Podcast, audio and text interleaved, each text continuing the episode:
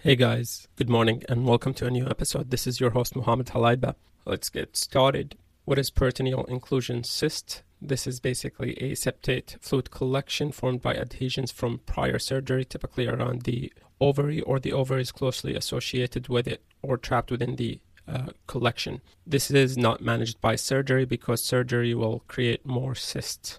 Main differential for peritoneal inclusion cyst is cyst adenoma. Cyst adenoma has thick septations and exert mass effect. Again, peritoneal inclusion cyst is a septated fluid collection formed from prior adhesions or surgery. X-ray demonstrate numerous ossified bodies on similar size within the joint capsule. The diagnosis is synovial chondromatosis. Again, X-ray would demonstrate numerous tiny calcifications of similar size in the joint space. This is synovial chondromatosis. Main differential is PVNS. On MRI, they might look similar because of the blooming artifact, but on X-rays, the ossifications is synovial chondromatosis are calcified versus PVNS. There are no calcifications. What is Chilaiditi syndrome? That's when a loop of colon is interposed between the liver and the diaphragm. Again, Chilaiditi syndrome is when a loop of colon is between the liver and the diaphragm, or anterior to the liver. What's the time between the pulse and its resultant echo? That's echo time. Again, time between the pulse and the resultant echo is echo time or TE. What tissues or structures are bright on T1 weighted images? The most important one is melanin, and this can be shown as uh, T1 bright liver lesions. And the diagnosis they want to get at is melanin or melanoma metastasis. Now, back to the main question tissue or structures with T1 bright uh, imaging feature, fat, hemorrhage depends on the age of the hemorrhage, proteinaceous content, and gadolinium in addition to melanin. Again, T1 bright structures, melanin, hemorrhage, proteinaceous material, and everyone knows fat and gadolinium. Right lung or right bronchus anatomy division. So we have the right main bronchus, give us the first branch, which is the right upper lobe bronchus. Right upper lobe bronchus divides into apical, posterior, and anterior segments. Again, right upper lobe divides into apical, posterior, and anterior segments. Then the bronchus intermedius divides into the right middle lobe and the right lower lobe. In the middle lobe, it gives us the lateral and medial segments. In the right lower lobe, we get the superior segment, and then everything else is basilar. Medial basilar, lateral basilar, anterior basilar, and posterior basilar. Again, to summarize, got the right main bronchus, which the first branch off is right upper lobe. The right upper lobe gives us the apical and then posterior and anterior segment. Then we have the bronchus intermedius, which divides into the right middle lobe, giving us the lateral and medial divisions or segments, and then continuing in the right lower lobe, giving us five segments. Superior, and then everything else is basilar. So medial and lateral, posterior and anterior basilar segments. This is a review from prior episode.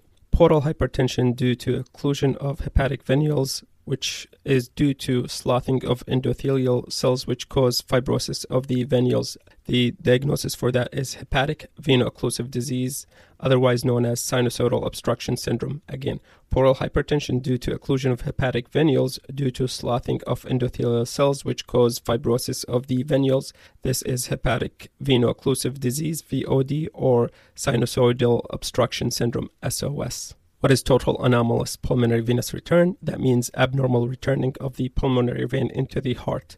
Essentially, pulmonary veins typically return to the left atrium. With total anomalous pulmonary vein, all the pulmonary veins would return into the right atrium. They're subdivided based on how the blood returns into the right atrium. So we have supracardiac, infracardiac, and intracardiac. For supracardiac, the total pulmonary venous returns to the right atrium through the SVC. So communication between the main pulmonary vein and into the SVC, which then drains into the right atrium. In cardiac or intracardiac total anomalous pulmonary venous return, all the blood from the pulmonary veins drains into the coronary sinus, which then drains into the right atrium.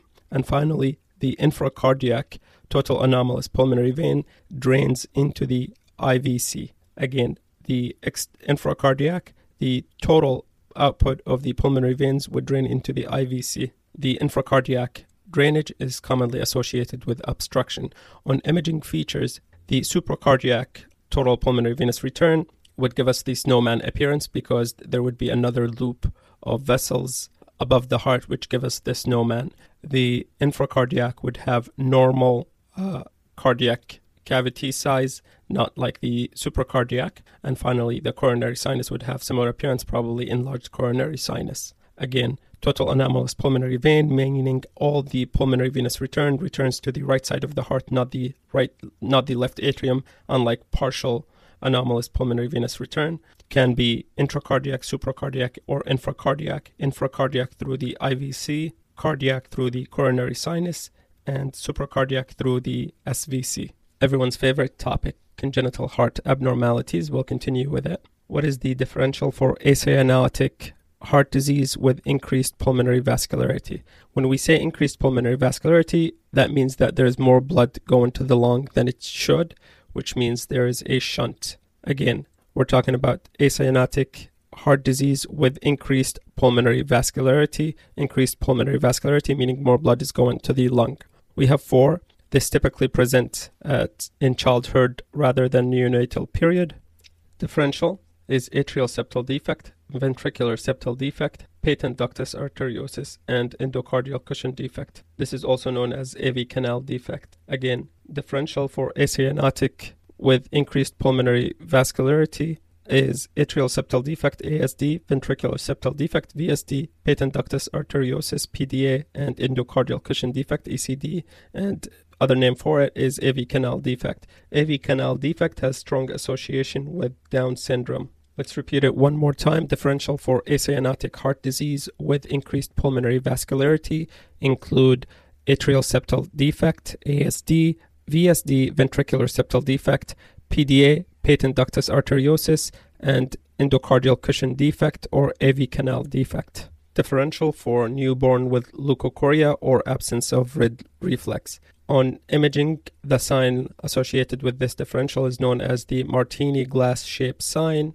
and this is basically triangular retrolental soft tissue within the small within a small globe. Differential again for absence of reed reflex and martini glass shape is two things: persistent hyperplastic primary vitreous P, PHPV, which occurs when the blood supply fails to regress, or retinoblastoma.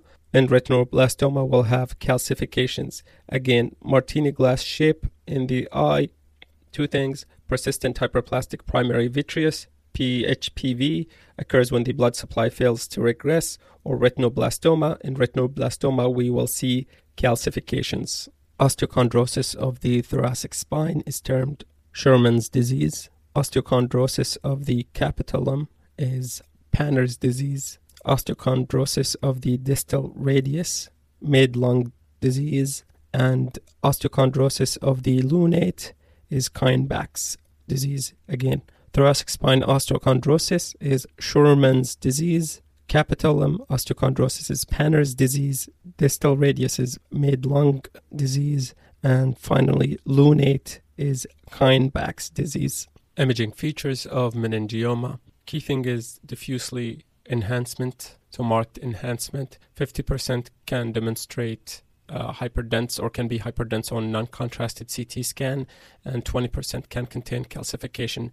Again, uh, marked enhancement, 20% can contain calcification, and up to 50% can appear hyperdense on a non-contrasted CT scan, may be associated with vasogenic edema. Again, imaging features of meningioma marked enhancement. Up to 20% may demonstrate calcifications, up to 50% may be hyperdense on a non contrasted CT scan, and is associated with vasogenic edema. Let's do a repeat of osteochondrosis of the thoracic spine. We said Scheuermann's disease. Of the capitulum, we said Panner's disease. Of the distal radius, we said Madelung disease. Of the lunate, we said Kienböck's disease. Now, let's talk about the femoral head. So osteochondrosis of the femoral head is termed leg calf Perthes disease of the patella tendon origin. So again, this is the patella tendon origin, not insertion. Sinding-Larsen-Johansson disease of the patella insertion. Osgood Schlatters disease of the proximal tibia Blount's disease. Again, osteochondrosis of the femoral head, Legg, Calvé, Perthes disease of the patellar tendon origin, Sinding-Larsen-Johansson's disease, and patellar tendon insertion, Osgood Schlatter's disease of the proximal tibia, Blount's disease. And finally, let's do osteochondrosis of the foot. If it's in the metatarsal bones, then it's Freiberg's disease. In the navicular bone, it's Kohler's disease. And if it's in the calcaneum, it's Sever's disease. Again, osteochondrosis of the metatarsal heads is Freiberg's disease. Of the navicular bone is Kohler's disease. And of the calcaneum, it's Sever's disease imaging appearance of tricuspid atresia. So when the tricuspid valve is atretic, what we get, we get dilation of the right atrium because the right ventricle is very small. Again, so dilation of the right atrium, we get prominent atrial septal defect, so communication between the right and left atrium. And finally, fat in the atrioventricular groove. Again, manifestations of atrio or tricuspid atresia is fat in the atrioventricular groove, enlarged right atrium, and atrial septal defect. The right ventricle doesn't have to be completely absent, it can be small. Mechanism of chemical shift of the second kind. This is the classic chemical shift where we have in and out of phase imaging to distinguish intracytoplasmic fat or microscopic fat. The underlying mechanism is that fat and water have different resonance frequency. So in when fat and water are contained within the same voxel, in the out of phase imaging, we see signal dropout because fat protons are shielded and they resonate at a slower frequency when compared to water. And so we get loss of signal from fat. So if there's intracytoplasmic fat, because of their slow resonance frequency on the out of phase imaging, we get signal drop out. This is a T1 uh, imaging property. Again, uh, T1 sequence chemical shift of the second kind is the one we use for intracytoplasmic fat or microscopic fat. And the mechanism is that the resonance frequency of fat and water is different, particularly on the out of phase imaging. The fat resonates much slower than the water, which causes signal drop out. I think we'll end with the physics question and uh, we'll pick it up tomorrow.